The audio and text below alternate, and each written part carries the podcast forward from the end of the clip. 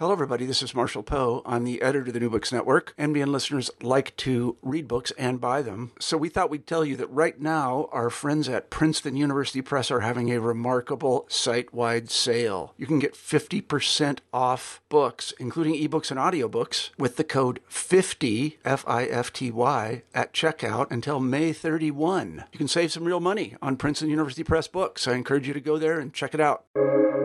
Welcome to the New Books Network.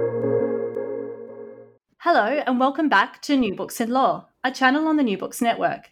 Today I'm speaking with Cora Chan and Fiona de Londras, the editors of a brand new book, China's National Security Endangering Hong Kong's Rule of Law, published by Hart earlier this year. I'm very excited to speak to Cora and Fiona today about their very timely book. There can't be many more pressing issues right now than Hong- China's national security in Hong Kong.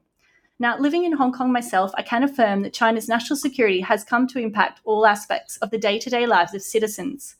Perhaps more significantly for listeners outside Hong Kong, the situation with regards to national security in Hong Kong has potentially wide ranging ramifications for the rest of the world. Now, before we get into our discussion, I just want to tell you a little bit about our authors today. Associate Professor Cora Chan is an expert in constitutional theory, human rights, and public law at the University of Hong Kong. She is the winner of a number of prestigious academic awards on the General Council of the International Society of Public Law, the Scientific Advisory Board of the International Journal of Constitutional Law, and on the editorial boards of two academic journals. Professor Fiona de Londras is an expert in constitutionalism, human rights, and transnationalism at the University of Birmingham. Of significance, she's been particularly involved in the ongoing process of abortion law reform in Ireland. Fiona has held adjunct or visiting positions all over the world and is currently an affiliate of the Oxford Human Rights Hub and a senior associate of the Global Justice Lab at the Munk School of Global Affairs and Public Policy in the University of Toronto. Cora and Fiona, welcome to the show. Thanks for having Thank us. you Now- very much.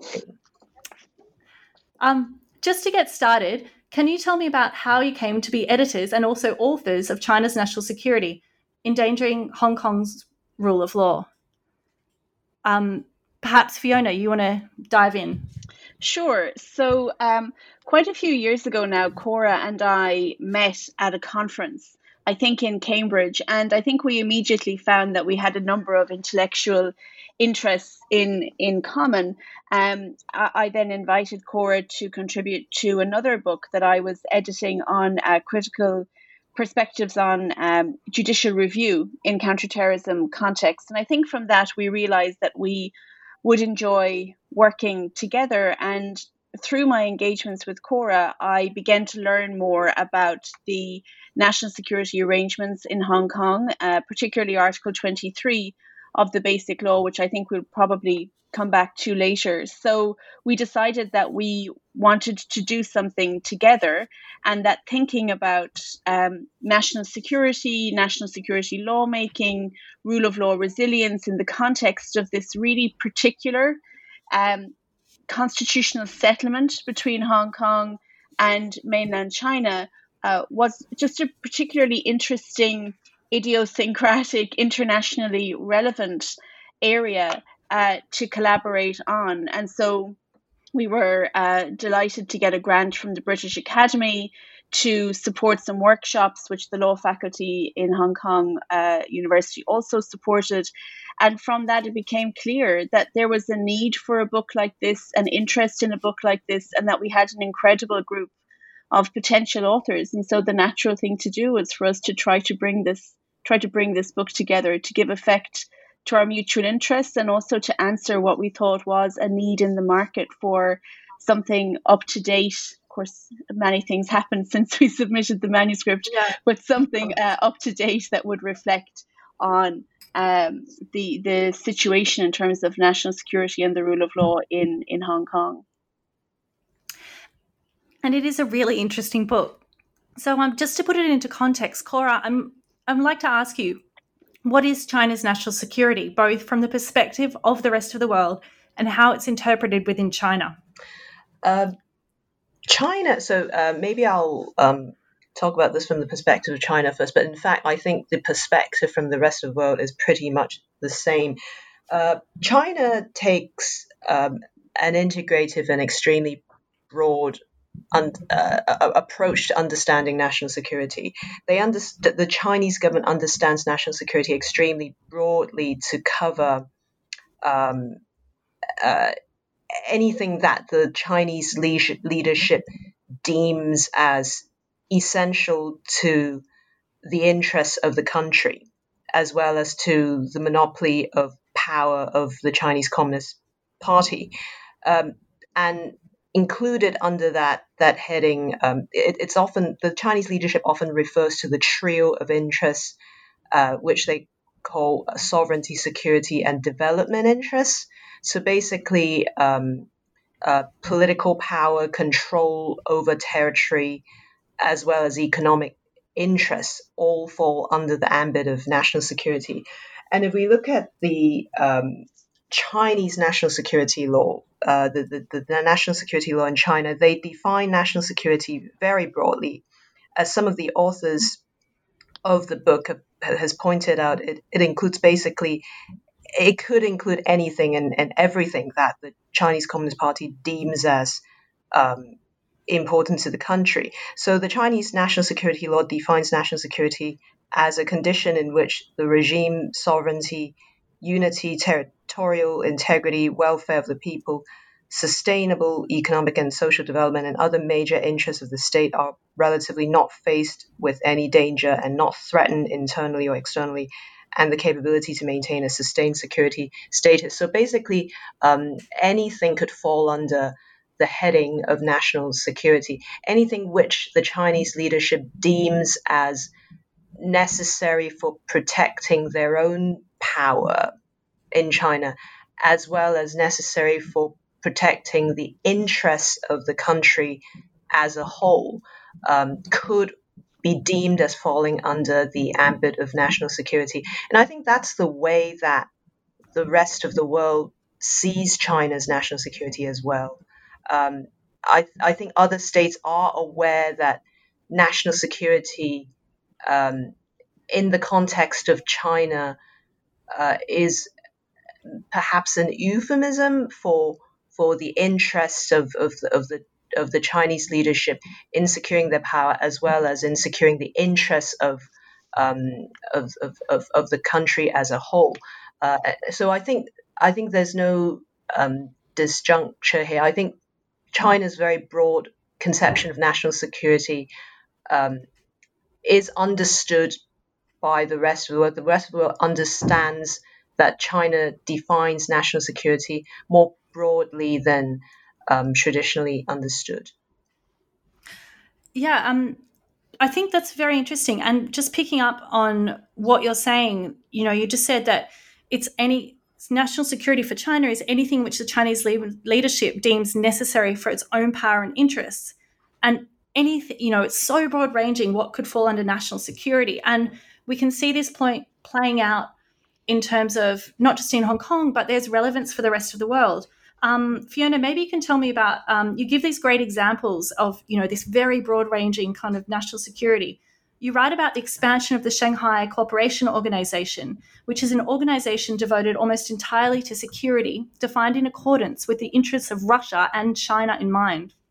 Now, it's the largest regional organization of the world. The Shanghai Cooperation Organization has prolific influence on other key international bodies, such as the UN Counterterrorism Organization and ASEAN.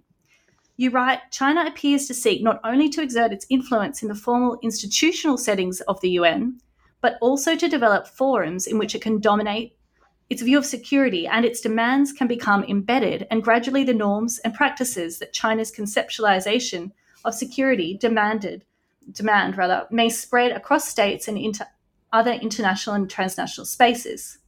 Mm. Now, to this, Hong Kong's rule of law tradition, and especially its protection of human rights within the one country, two systems framework, is a sort of beacon, which, until very recently at least, had been relatively successful in maintaining its own separate traditions, notwithstanding China's expanding sphere, sphere of security. Now, can you talk a little more about this? Why is the Hong Kong situation relevant to the rest of the world, and what can we learn from it? Yeah, thanks. I mean, I think you know, the first thing to say is that um, what China does in terms of trying to promote its conceptualization of security um, and trying to shape international institutions and international norms is not unique to China. This is a classic hegemonic movement uh, that you see lots of states undertaking, albeit in different ways. So you have the Shanghai Cooperation Organization, as you mentioned, which is an enormous, influential, uh, illiberal organization, uh, largely dominated by Russian and Chinese interests. But it's just important to note, for example, that the United States um, established something called the Global Counterterrorism Forum uh, on during the Obama presidency, and it has pretty much exactly the same objective, which is to develop an approach to security and counterterrorism, to develop model laws and technical assistance, and to have those picked up and integrated in the UN system. Now, something like the Global Counterterrorism Forum is much more successful right now. It's much more recognized, it's much more integrated. That's partly to do with the states that are driving that and their sphere of influence. But with the Shanghai Cooperation Organization and similar kind of, um, let's say, maneuvers, uh, this is an example of a state engaging in sort of classical statehood, but in this sphere of security that is super significant for individual rights and for civil society and for the rule of law, as you say, not just in China and Hong Kong, but in all of the states that are members of the Shanghai Cooperation Organization, which is a little bit like a roll call of your autocratic neighbors, you know, that you uh, would have around for an interesting kind of dinner party from time to time. Um, just like the GCTF is like a roll call of US allies, right? So they're all engaged in the same kind of processes of trying to shape international law and international standards. But that doesn't mean that, you know, China's approach to security is not a matter of, of concern. Um, of course, it is, and it's a matter of international concern. And you see a very interesting sort of development where the Chinese government and its surrogates, so its friendly and ally states, are trying to develop ways of presenting quite repressive behavior as being anti terrorism or anti extremism behavior that is actually oriented towards protecting human rights.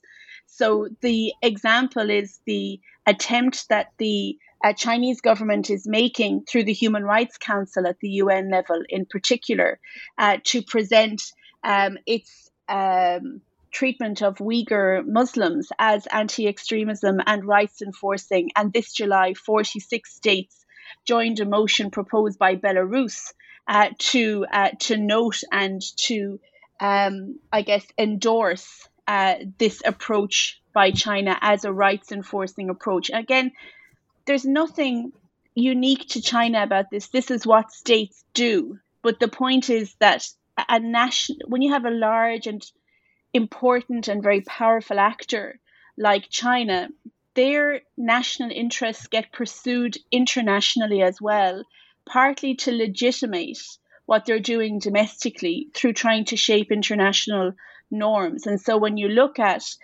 sort of the construction of the national security law in Hong Kong as a matter of public order or a matter of national security, as opposed to a matter of politics, a matter of dissensus, a matter of contestation, then that is a framing that is not unique to China.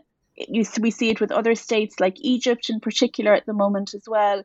But it's something that both helps to shift international expectations and help and the state tries to underpin it by reference to the statements and actions of friendly states internationally as well. So this relationship between the domestic and the transnational is is really significant and is really complex um, and sometimes a little bit shady and hard to grasp across all states. But that's one of the reasons why I think you see so many parts of the UN human rights machinery, like multiple special rapporteurs coming together to issue very strong statements in respect of the national security law in Hong Kong because they know this is both about the people of Hong Kong and the rule of law in Hong Kong. It's about respect for an international agreement, the Joint Declaration, which guarantees autonomy through a one country, two system uh, approach, but it's also about trying to show clearly that the international legal institutions should not absorb this approach to national security. Like it's a resistance on the international sphere as well. And that's part of this process of making, shaping, changing, contesting international standards that particularly powerful states engage in all the time. Yeah, and I think um, just in terms of this idea of respect for law and respect for international standards, what we sort of see a little bit in Hong Kong of this kind of dichotomy you're talking about, you know, this um, classical statehood security, um, you know, expanded in sort of like talk of uh, rights um, and rule of law, and also, you know, this uh, like dichotomy between public order and politics. Mm. Hong Kong, I think, is sort of like a, a, bit of a microcosm, perhaps in that sense. Um, so just you know, picking up on that, um, you know, in your book, uh, you describe China's national security in Hong Kong as a challenge for constitutionalism, autonomy, and the rule of law. I mean, these are sort of ideas of which you know cross borders. Um, Cora, I'm wondering if you can talk a bit about how the Chinese concept of national security may pose a threat to these concepts in Hong Kong.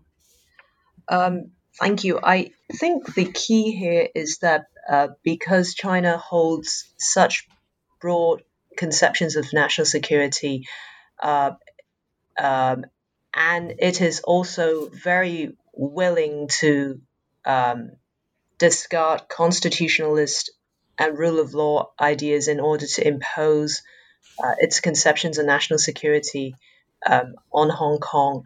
Um, uh, and I'm going to give some examples of that. Um, that's why we uh, the title of our chapter was that China's national security in Hong Kong might pose a challenge for constitutionalism, autonomy, and the rule of law um, in Hong Kong. And these ideas of constitutionalism, autonomy, and the rule of law are, are core to um, the one country, two systems uh, framework, which governs um, China Hong Kong relationship and which is underpinned by the joint declaration, which Fiona has mentioned. So, uh, just to give some examples um, on how China's national security could pose a challenge to constitutionalism and autonomy and the rule of law. On constitutionalism, um, I think what we are seeing. So, if we look at the example of how the national security law was enacted and imposed on Hong Kong, unilaterally uh, imposed on Hong Kong, enacted by China's um, legislative body uh, without meaningful consultation with the people of Hong Kong. If, if we look at the process in which that happened, um, we see um, that the basic law uh, is the, the, the, basic law is waning as a legal framework.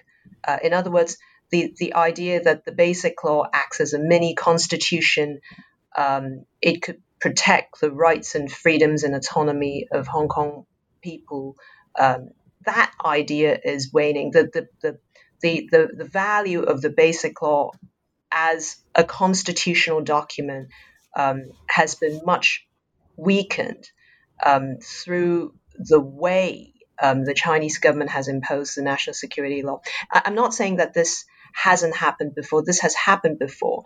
Um, the Chinese government has in the past tried to bypass certain guarantees in the basic law through using its um, general and vague powers under the PRC constitution.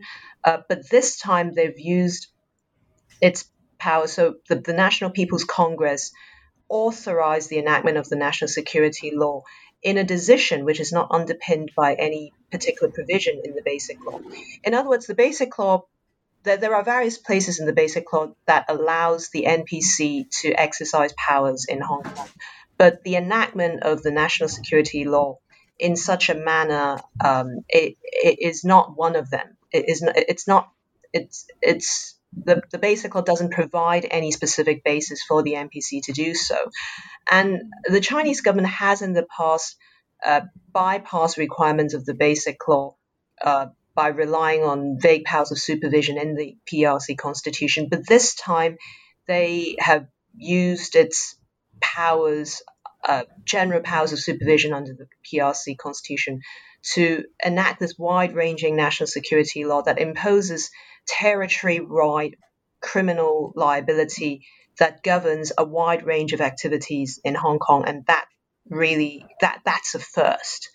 Um, so, uh, from from the example of the enactment of the national security law, we, we could see that because China, uh, the we, we, we, we are able to see um, what China is willing and able to do um, in in order to impose its uh, con- conceptions of national security, and as a result, um, the idea that um, the the basic law could act as a meaningful framework of constraint against um, the Chinese government's powers, or indeed the Hong Kong government's powers, um, has been much weakened, and that's why um, th- this is an example of how China's national security weakens constitutionalism. Um, as for autonomy, um, I mean, if you look at the substantive provisions of the national security law, uh, again, we, we see that the Chinese government views the protection of national security broadly defined um, as a priority. And if the if the um, separation of systems, if if the idea of having different systems in Hong Kong is going to threaten uh, its sovereignty, security, and development interests, uh, no doubt it's going to enforce uh, its sovereignty, even if it means sacrificing promises of autonomy. And if you look at these substantive provisions of the national security law, uh, examples abound uh, of that. For example, um, the, the, the, that the Chinese government may assume jurisdiction over national security in certain cases. Um, clearly, that's um, taking away what what has previously been considered within Hong Kong's autonomy. That is, um, the power of final adjudication, prosecution, um, law enforcement, and so on. So that's another example of how national security uh, of China could harm the autonomy.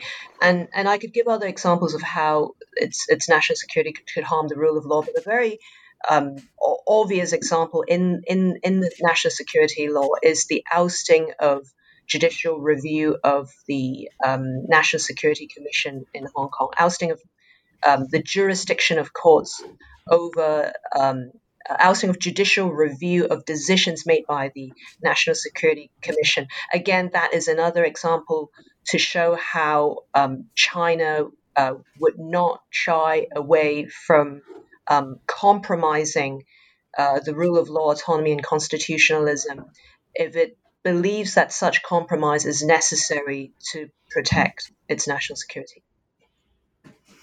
And I just want to um, I'll just get you, Cora, to expand a little on this because, as you say, this is what the Chinese government has done with the national security law. It is new.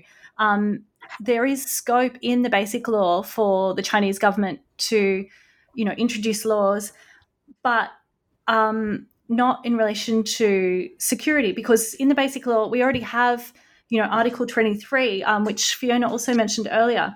Um, and so we see that even before the introduction of the national security law on July 1, then still there was some kind of national security law. It was almost inevitable that it would be introduced into Hong Kong. So, just wondering, can you talk a little bit more about this power and the scope of Article 23 in the Basic Law? Yeah. Also, yeah, going back to 2003, um, and then what's happened since then? Yeah, absolutely. Um, the Article 23 controversy um, is in a way it's the backstory to the enactment of the national security law. Uh, there is, as you say, Article 23 uh, of the Basic Law provides that the Hong Kong government um, shall enact laws to prohibit um, a, a, list of national security crimes, subversion, treason, sedition, etc., so certain national security crimes.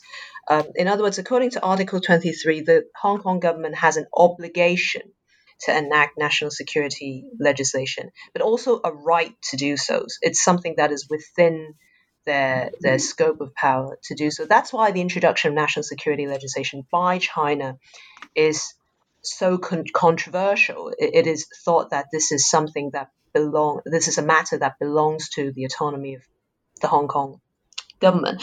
So back in 20, 2003.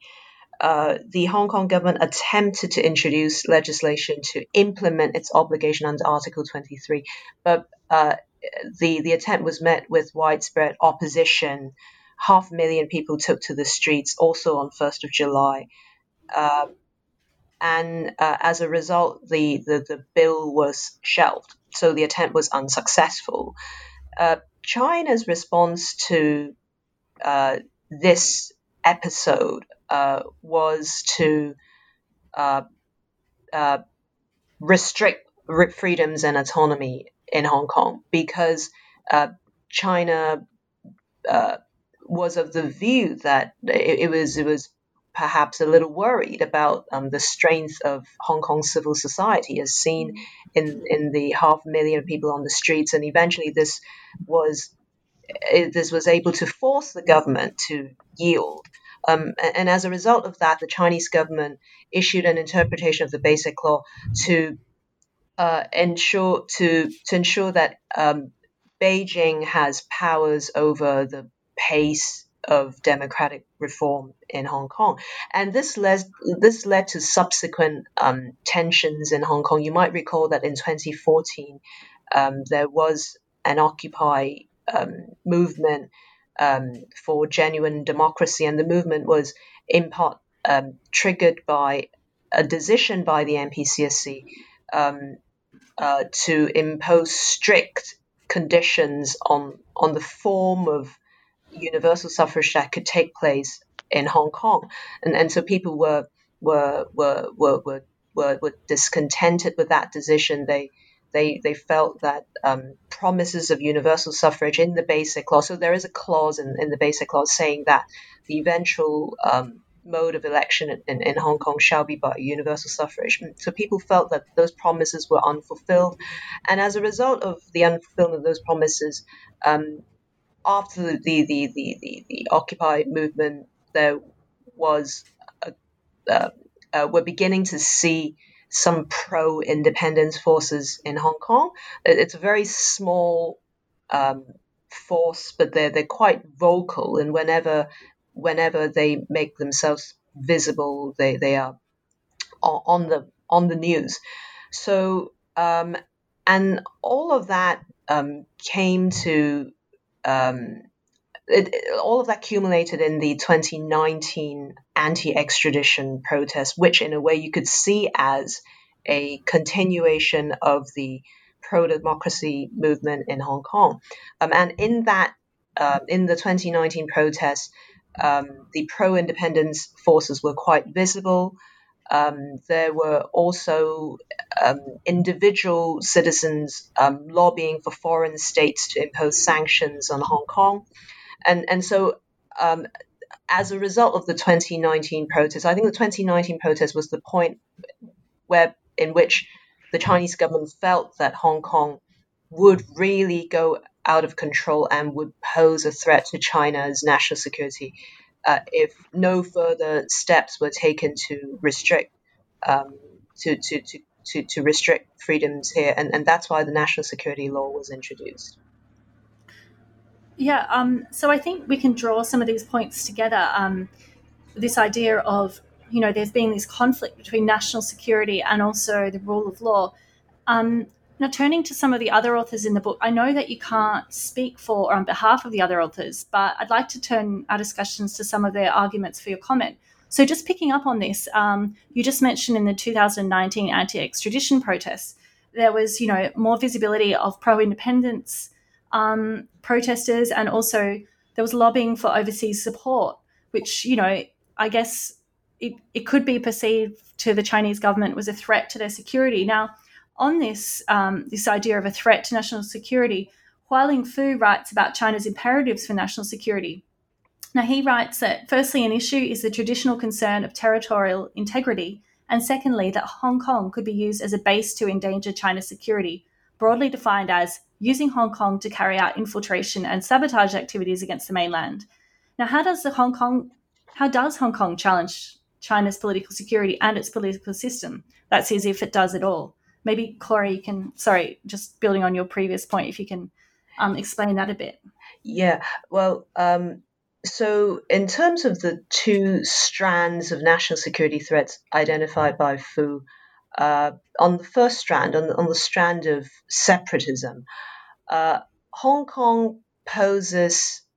So, I, in reality, I think Hong Kong um, poses a threat to separatism, but it's it's a threat that is not very real in the sense that I think the support for the public support for secession in Hong Kong is extremely small. Although uh, the the the the support for, for the pro pro independence camp uh, is gaining support, uh, especially if you compare um, the current situation with the situation just like two years ago. Two years ago, if you so before the 2019 um, protests, if you if you ask a random person on the street, I, I don't a random young person, I don't I don't think he or she would identify with the idea of self determination or Hong Kong becoming an independent state.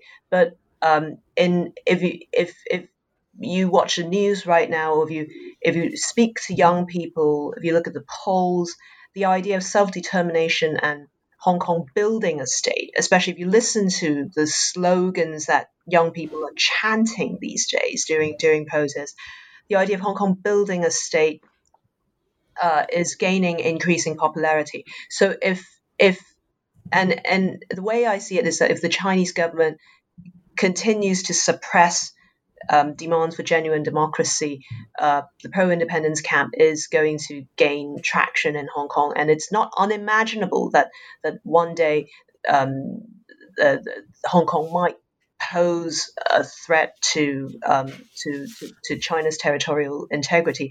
Although, given the the very he, the, the, huge power imbalance between China and Hong Kong, um, it, it's just not I, I can't envisage Hong Kong being able to successfully secede from China.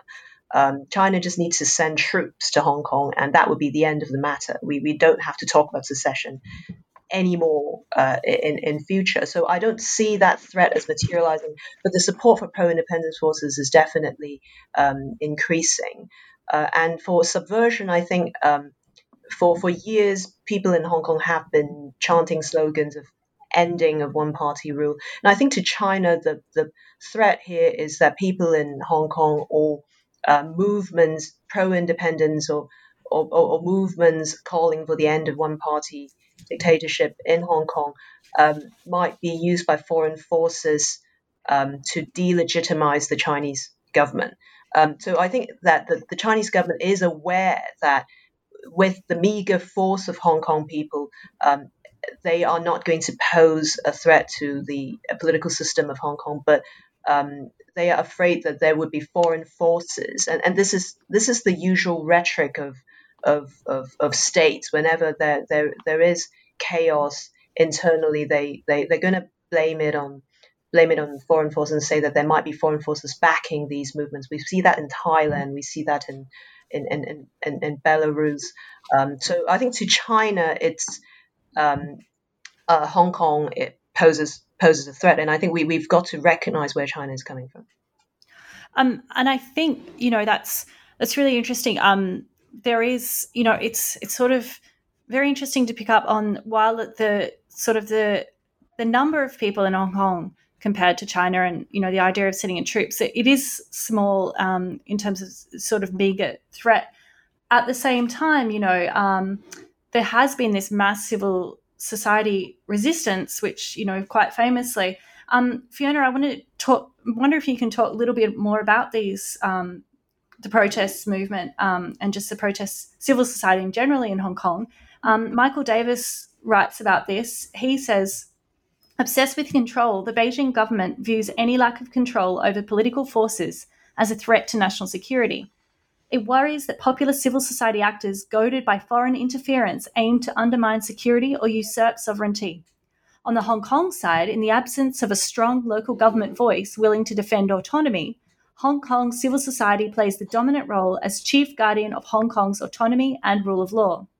He writes that a vibrant civil society in Hong Kong's and China's, sorry, is Hong Kong's and China's greatest asset. And that in a society where civil society plays such a vital role, the, local government ignores popular concerns at its peril. Now, can you explain, please, how a vibrant civil society might be perceived as a security threat to the central government? and especially since 1997 at the handover from the British colonial rule, how this has played out, and if you've got any criticisms of this argument also. Yeah, thank you. I mean, I think civil society is really critical to this, and I would agree entirely um, with what Cora was saying about how, uh, or implying at least, about how, in some ways, the strength of the reaction uh, to dissensus and dissent and protest um, uh, in in Hong Kong is a signal of the strength of civil society. So you know, a, a strong repressive legal reaction uh, is the backlash to effective civil society organizing, and that that is indicative of a strong uh, and effective civil society movement in the first place. Now, look, civil society is always considered to be a threat by autocratic government regimes. Um, we see it all over the world. And partly the reason is that regimes that are control oriented and where constituent power does not lie with the people, um, for them, like ideology, political form, and commitment to a particular form of government and statehood is, as we've already said, integral to security because uh, it underpins the claims of, of sovereignty. It enables uh, the political uh, machinations and activities of the state so that when that is questioned, it does it can be perceived as endangering or weakening the nation state and thus national security. And so that's the construction uh, of civil society that we see in uh, regimes and states that have a sort of autocratic or increasingly also populist regimes uh, that take this sort of view of civil society. And because civil society disrupts state control.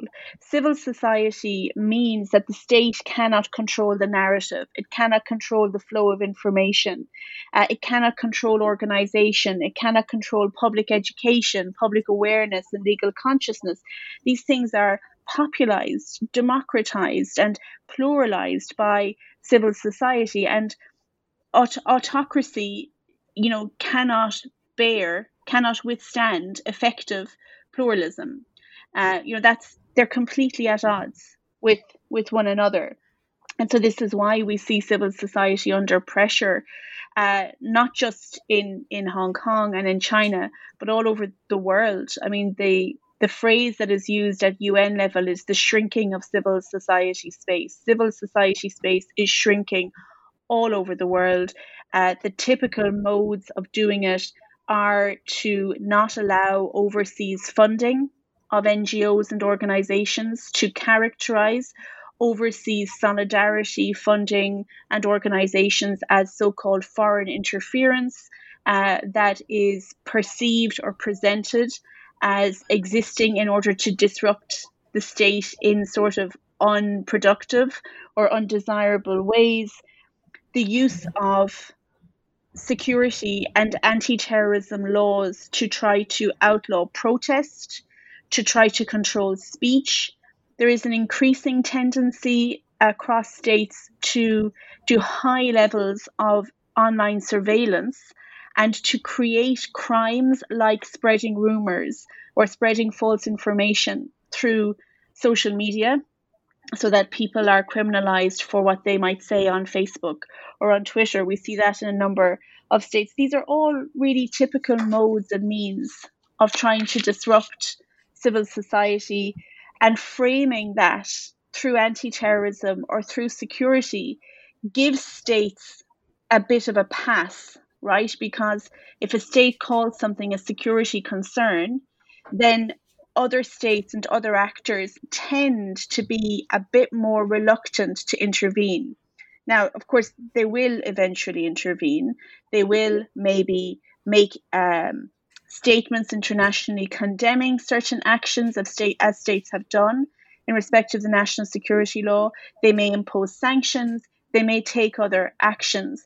But this, like assault on civil society, is and framing it as a security matter is unfortunately a kind of a global phenomenon at the moment that the international human rights institutions are really struggling to to uh, to arrest and to prevent because of course it's so bound up with security narratives which are incredibly strong. Now if we think about what we've seen since 1997, and I won't repeat the examples that Cora has already given, then I think what we see is backlash against civil society precisely because of the strength and the power of civil society um, activity. But it's it's kind of pointless. It's it's a futile exercise because civil society um, vibrancy and activity is good for the rule of law, it's good for statehood. Like in the ordinary sense of the word, it engages people in the state and in politics. Uh, so that if you try to repress it, unless you use incredibly strong means, and Cora's already mentioned some that one could imagine, then all you do is inflame it further because mm-hmm. you completely manifest to people that the fears they had, the anxieties they had, that drew them to the civil society action in the first place were not ill founded. You know, because the state's reaction is a manifestation of precisely those anxieties that they had. So if a state like China takes actions that fundamentally undermine autonomy, that begin to say that autonomy or that the joint declaration has been fulfilled and is no longer relevant or whatever, then what they do is they affirm to people that in fact they need to protest, they need to stand up, they need to engage in civil society, they need to create transparency, challenge the state, bring international attention to things because the state is doing precisely the thing that they were afraid the state would do in the first place. Uh, so attempts to repress civil society ultimately are damaging, they're frightening uh, in some places, and they do sometimes, you know, lead to some organizations leaving. We've just seen Amnesty International, for example, saying that it's leaving India because it can no mm-hmm. longer operate there under Modi's regime. But ultimately, it it doesn't quench the commitment to pluralism and dissensus and disagreement and contestation, and the claim that the claim that constituent power should lie with the people, which is ultimately the claim to universal suffrage, uh, that underpins the civil society activity uh, in the first place. And I think um, taking that point, I think there's concern in Hong Kong that it's not just civil society that may be coming under attack or shrinking, um, but some of the other institutions. Um, mm. For example, maybe Fiona, you can uh, talk more about this, but um, you know, by this unprecedented legislation um, and even you know concerns prior to that about national security law, um, Pui and Loh suggested that the judiciary in Hong Kong is also coming under increasing pressure. And that ever since the inception of the Hong Kong national security law, there have been rigorous discussions on whether foreign judges in Hong Kong should resign. In your view, has the rule of law in Hong Kong degenerated to such a stage that foreign judges that come from liberal democratic institutions, sorry, jurisdictions, should resign? Is the rule of law in Hong Kong dead, um, as some Hong Kong commentators have put it? And if foreign judges do resign, and Justice Spigelman, formerly the Chief Justice of the Supreme Court of New South Wales, has already done so, what would be the um, impact on the judiciary? Yeah, like to the question is the rule of law in Hong Kong dead? My answer is no, but I would say it's it's under a lot of pressure. Um, and that one of its life support machines is the judiciary, is an independent judiciary.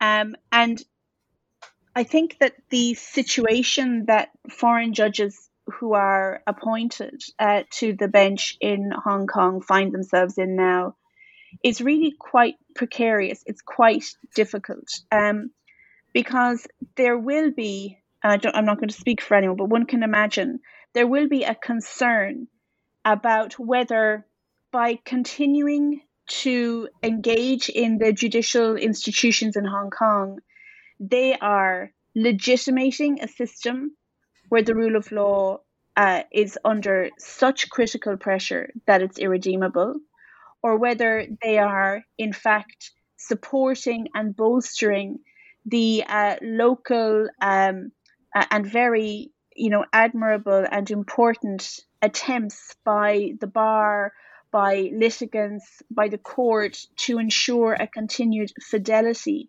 to the rule of law. And ultimately, you know, that's a very delicate balancing act. So when do you tip from helping to maintain legitimacy to being a tool of legitimation, which of course are very, very different things. When when where is the tipping point on that is a very, I think, delicate question.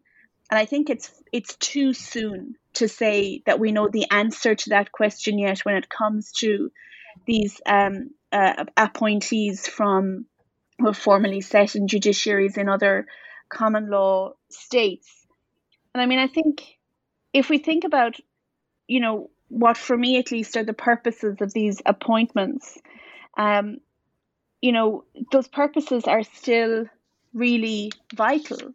So if we think they are probably appointed to help to maintain the vitality of Hong Kong's common law tradition by keeping it um, as part of this sort of transnational uh, so-called common law family, which in its own way is problematic. But let's say that we thought it was it was valuable to help to institutionalize and maintain the independence of the judiciary uh, by insisting on particular approaches to judicial independence in order to uh, accept appointments and maintain appointments, which I think we can all agree is vital. Um, that, that their appointment signals continued autonomy from Beijing, um, that their appointment can help to bring experience, their experience to the bench in Hong Kong, and that their continued appointment and involvement can help to support, maybe even protect uh, and give, um, let's say, yes, yeah, support to the judiciary in Hong Kong. I think all of those things remain. Um, objectives that their continued engagement with the Hong Kong judicial system can uh, give effect to, and they're and they're important. Now, I think a couple of things may tip the balance for a number of the appointees. So, Cora will correct me if I'm wrong here, but my understanding is that the chief executive would appoint judges uh, on cases that arise under the national security law uh, rather than the Chief Justice, which would be the normal sort of way of appointing judges to a list or, or to a case. Now, there are a couple of ways that that can go. A chief executive could make appointments on the advice of the chief justice, or could make appointments that are pretty similar to the kinds of appointment patterns that would ordinarily be seen in other areas, and that would include appointing foreign judges. Or the chief justice could take a different approach. I think that will tell a lot uh, to to the foreign judges about how they think uh, the judicial institutions in Hong Kong are either being enabled or disabled from ensuring that the national security law is interpreted in line with the basic law, which of course includes commitment to the International Covenant on Civil and Political Rights as part of the basic law. So, sorry, it's a very long answer to your question, and it can be summarized in it's probably a bit too soon to tell but I think those kinds of decisions are the courts in Hong Kong, you know, able to exercise interpretive independence uh, in terms of the national security law. Is the independence of the judiciary maintained, and is the appointment or, or the listing process under the national security law informed by rule of law principles or not? Those are likely to be the kinds of things that would influence the decision. And I suspect that most of the foreign judges will be reluctant to simply walk away. I think they will want to maintain their institutional commitment to the common law and autonomy uh, commitments of Hong Kong that would have influenced their decision to accept appointments in the first place. I mean, Cora may have a something. I may have got something wrong there about the national security law, and she'll correct me if I have. Oh, no, you're absolutely right. So, uh, in terms of the appointment of judges for national security cases, you're, you're right. The chief executive will appoint, um, well, well, she'll appoint a pool of judges responsible for dealing with national security cases. And that is peculiar because, as you mentioned, um, the normal practice is for the judiciary to, to deal with the issue of um, assigning judges to, to, to cases. Uh, but I, I, I agree um, with you that it's too early to um, tell whether the rule of law is dead, and it's too early to say that foreign judges should resign for the reasons, for all the reasons that you mentioned. Um, and I think um, just picking up on what Fiona said, so she just said that um, the rule of law is under pressure, even though we don't really know yet.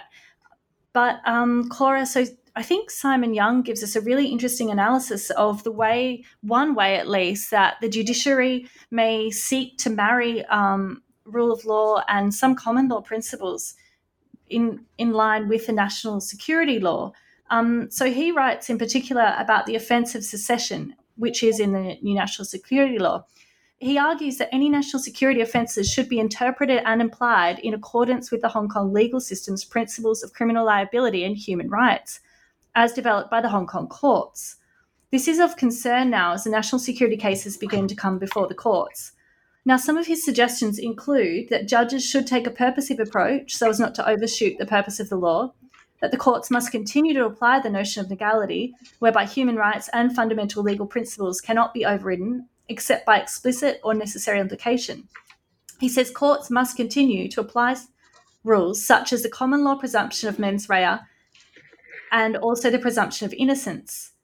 He also writes, though, that it is helpful to look at the mainland legal developments, firstly, in application of the principle of minimal implementation, so that only that which is minimally required by security legislation is applied, and second, to aim for some harmonisation between national security laws at the national and regional levels.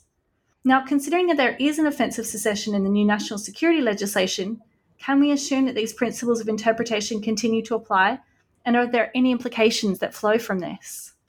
Thank you. Uh, you're, you're right, and I think this flows very well from the previous question um, concerning the state of the rule of law in Hong Kong. I, partly uh, why I think it's too early to say that the rule of law uh, is dead in Hong Kong is because the courts in Hong Kong will have to um, adjudicate the law. Um, and they have, as common law courts, they have a shiny toolkit um, which they can use in in interpreting the provisions of the national security law, uh, including um, the, the principles that Simon Young has identified in his chapter. So, reading rights, um, defining the scope of constitutional rights generously, um, and uh, construing legislative provisions insofar as it is possible to do so compatibly with constitutional rights, and this may uh, require courts to read up or read down or read in provisions. Uh, and, and in fact, um, so your, your question was um, do you think uh, uh now that we have, a, have an offense on secession, um, these principles will be applied, and what are the yeah. implications? Uh, that, well, in fact, if we look at the um, the few cases that have been handed down um, on the national security law so far, uh, the courts have confirmed that they will be construing the national security law in accordance with the common law approach. So, in the Tong Ying Kit case, for example, they've rejected the government counsel's argument that um, the um, that perhaps this is a special regime that, that the courts ought to use a different type of method in, in construing. So, so that argument was was rejected, and the courts have affirmed that they will be construing the national security law using common law principles. Uh, and they've also confirmed the principle of legality, that is, they will construe these provisions uh, insofar as possible compatibly with the provisions of the basic law, including, of course, the uh, provisions on human rights in the basic law. So uh, there's no doubt that this would be the general approach that the courts would take. But of course, we're not sure how uh, bold and how rigorous the courts will be in applying this approach. Um, for example, um, you referred to the offense of secession.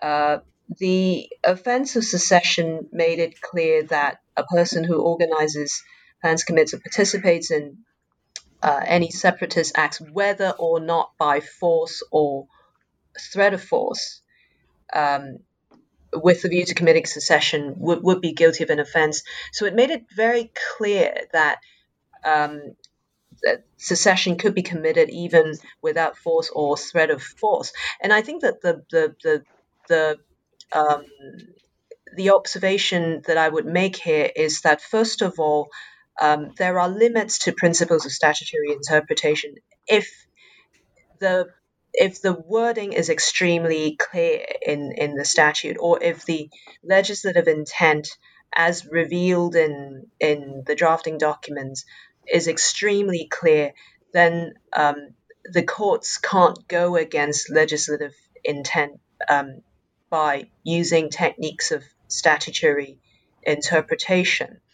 Um, the uh, the the other observation is that so when I when I first um, looked at this provision, I thought that maybe it would be possible to read it down by um, uh, sorry read it read read it in. Sorry, I, I thought that maybe it would be possible to interpret this provision by reading in some conditions um, uh, for for the offence. Um, for example, the the provision um, doesn't say what the effect of the separatist acts ought to be, and and, and I thought maybe it would be possible to read in. Um, uh, a provision, re- read in a condition saying that these separatist acts must actually have um, some effect on on separatism. There there has to be it has to pose an imminent threat to national security, for example, before it would be deemed a secessionist act. But and this is my second observation and, and the second limit to how courts could use principles of statutory interpretation. The courts um, need to reconcile whatever they hand down with um, the, the general corpus of common law principles. Um, so uh, when I did a bit more research, I realized that um, for for for offences like these and for offences of incitement, for example, the courts usually wouldn't require um, that the act actually lead to the um, uh, the, the, the, the, the, the, the offense, that it, it would yield particular effect. That is usually not a requirement before uh, the act of incitement would be founded. So um, it, it would in fact be a bit difficult for the court to say that an act, um, say a peaceful act of secession or a peaceful advocacy of secession, would only constitute an act of secession under the new law uh, if it uh, poses imminent threat to national security, if it would credibly lead to secession, for example. So there are limits to what courts could do um, through uh, principles of statutory interpretation. But, but even even so, I think there is still a lot of room for the courts to construe um, the provisions of the national security law compatibly with rights, so that its most draconian um, aspects could be ameliorated. As for implications, so that is my final point. Um, your mm-hmm. question about what would be the implications for courts applying these principles, I think inevitably um, we would have. So if courts uh, rigorously apply principles of interpretation to read down these provisions, there would be a risk of the Chinese government issuing um, an interpretation of the national mm. security law or of the basic law to overturn the court's ruling. Or, or even worse, the Chinese government may issue an interpretation that um, takes away certain powers of the court. Um, so I think this risk is something that the courts uh, would inevitably have to take into account and they would be aware of this risk um, so so it, it is a very difficult question it, it's it's a tough question that courts and authoritarian jurisdictions um, have to navigate um, uh, all the time and i think uh, it relates to this idea of building the rule of law um, so resilience through institutions um, Cora and Fiona, you wrote. This is, you know, your chapter that you wrote together. Um, Fiona, perhaps you can talk about this. You write that China's approach to national security is one in which many of the fundamental elements of politicization, resistance, dissent, and protests that attempt to discipline state security power in other contexts are themselves susceptible to being seen as security risks that require suppression. In other words, we know that institutions have the capacity to compound oppressive and repressive regimes. They do not, in and of themselves, guarantee or even provide forms of transparency, accountability, reflection, and participation that are the hallmark of the kinds of institutions that might provide resilience to the rule of law in Hong Kong or indeed elsewhere. Can you explain and perhaps give examples of the role of institutions in relation to China's security, especially in the Hong Kong context? Yeah, so I mean, I think um, one of the the key things for us was to try to make the point that institutions matter, but the mere existence of institutions is not sufficient to discipline security narratives and activities uh, in a rule of law oriented way. Uh, so we in our chapter propose this is before the national security law of course but we propose the idea that an institutional infrastructure uh, could be developed around um, a national security law like an article 23 law that might um, ensure principles of accountability transparency and participation uh, in questions of security. In order to try to ensure that it is legitimate and that it is what we call sustainable. So we see sustainable security as uh, as security that is transparent, accountable, limited, participatory, uh, and thus um, legitimate as opposed to legitimated uh, or legitimating. Now, in order for institutions to do that work effectively, they have to operate within a system that has a constitutionalist mindset or a rule of law mindset around uh, institutional independence, the mandate of institutions, and institutions' capacity to publish their findings, and of course, a willingness by government to change tack uh, if it becomes clear through this kind of institutional infrastructure that a security law is not sustainable or is not working or is having unintended uh, and unjustifiable in, uh, implications for, for rights or for the rule of law, or in this case, for autonomy. And it has to be said that even in states that are sometimes considered to be models of review and accountability in the security space, like the United Kingdom, this doesn't work especially well because governments tend to get quite embedded in a certain approach to security and they build this massive system around their view of security. So it's quite hard to to pull back from it.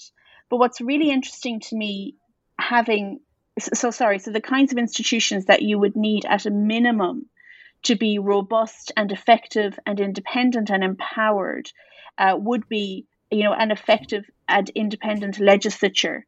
Uh, it would be an effective and independent judiciary. It would ideally be a human rights infrastructure like a national human rights institution or uh, a human rights commission.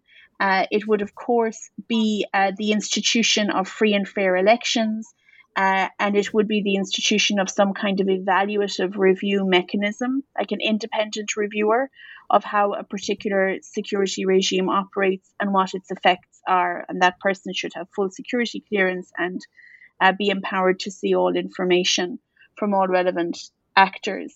Um, now, what's really interesting to me, in particular, having read, uh, having having written this chapter, is the establishment of a security institutional infrastructure within the national security law that of course is not rights oriented uh, but is a, you know a, an institution an institutional infrastructure around, for example, the National Security Commission that is designed to create processes that are, in fact, not transparent or not participatory or not rule of law oriented, but rather are enabled to act outside of many of the ordinary institutions of the rule of law, as Cora mentioned earlier, for example, being immunized from judicial review for decisions that might be made. So I think that just really um, underlines the sort of overall point that we made in that chapter, where we laid out this kind of idea of a set of institutions, but ultimately said whether or not any set of institutions is effective to make security sustainable and legitimate will depend on a commitment to legitimacy and constitutionalism and the rule of law uh, in the broader political and legal system within which these institutions are operating. And I think everything that we have seen uh, since we wrote the book, and I'll speak for myself, everything I have seen since I wrote this uh, chapter with Cora would suggest that that mindset or that commitment is not present. And in the absence of that, institutional infrastructures will not be able to underpin and protect and help to build the rule of law. In fact, they may simply uh, be mechanisms of further eroding the rule of law by giving the appearance of process and structure, uh, but in fact not being committed to or able to give effect to, even if they have such a commitment, uh, to this notion that the law should limit rather than empower the state. Hmm, so I think summing up, we can say perhaps that there are some institutions, perhaps, and there are other mechanisms of resilience. Um, for example, civil society, the judiciary. Yeah. But you know they they will come into conflict, and there is this tension um, in terms of you know there being this lack of transparency, um, which could erode you know, the rule of law um, and human rights and some of, you know, the traditions that Hong Kong has become famous for. Um, so just before you go, I've taken up a lot of your time, um, but I'm just hoping you can both tell me a little bit about what you're working on next. Perhaps, Cora, you can please fill us in.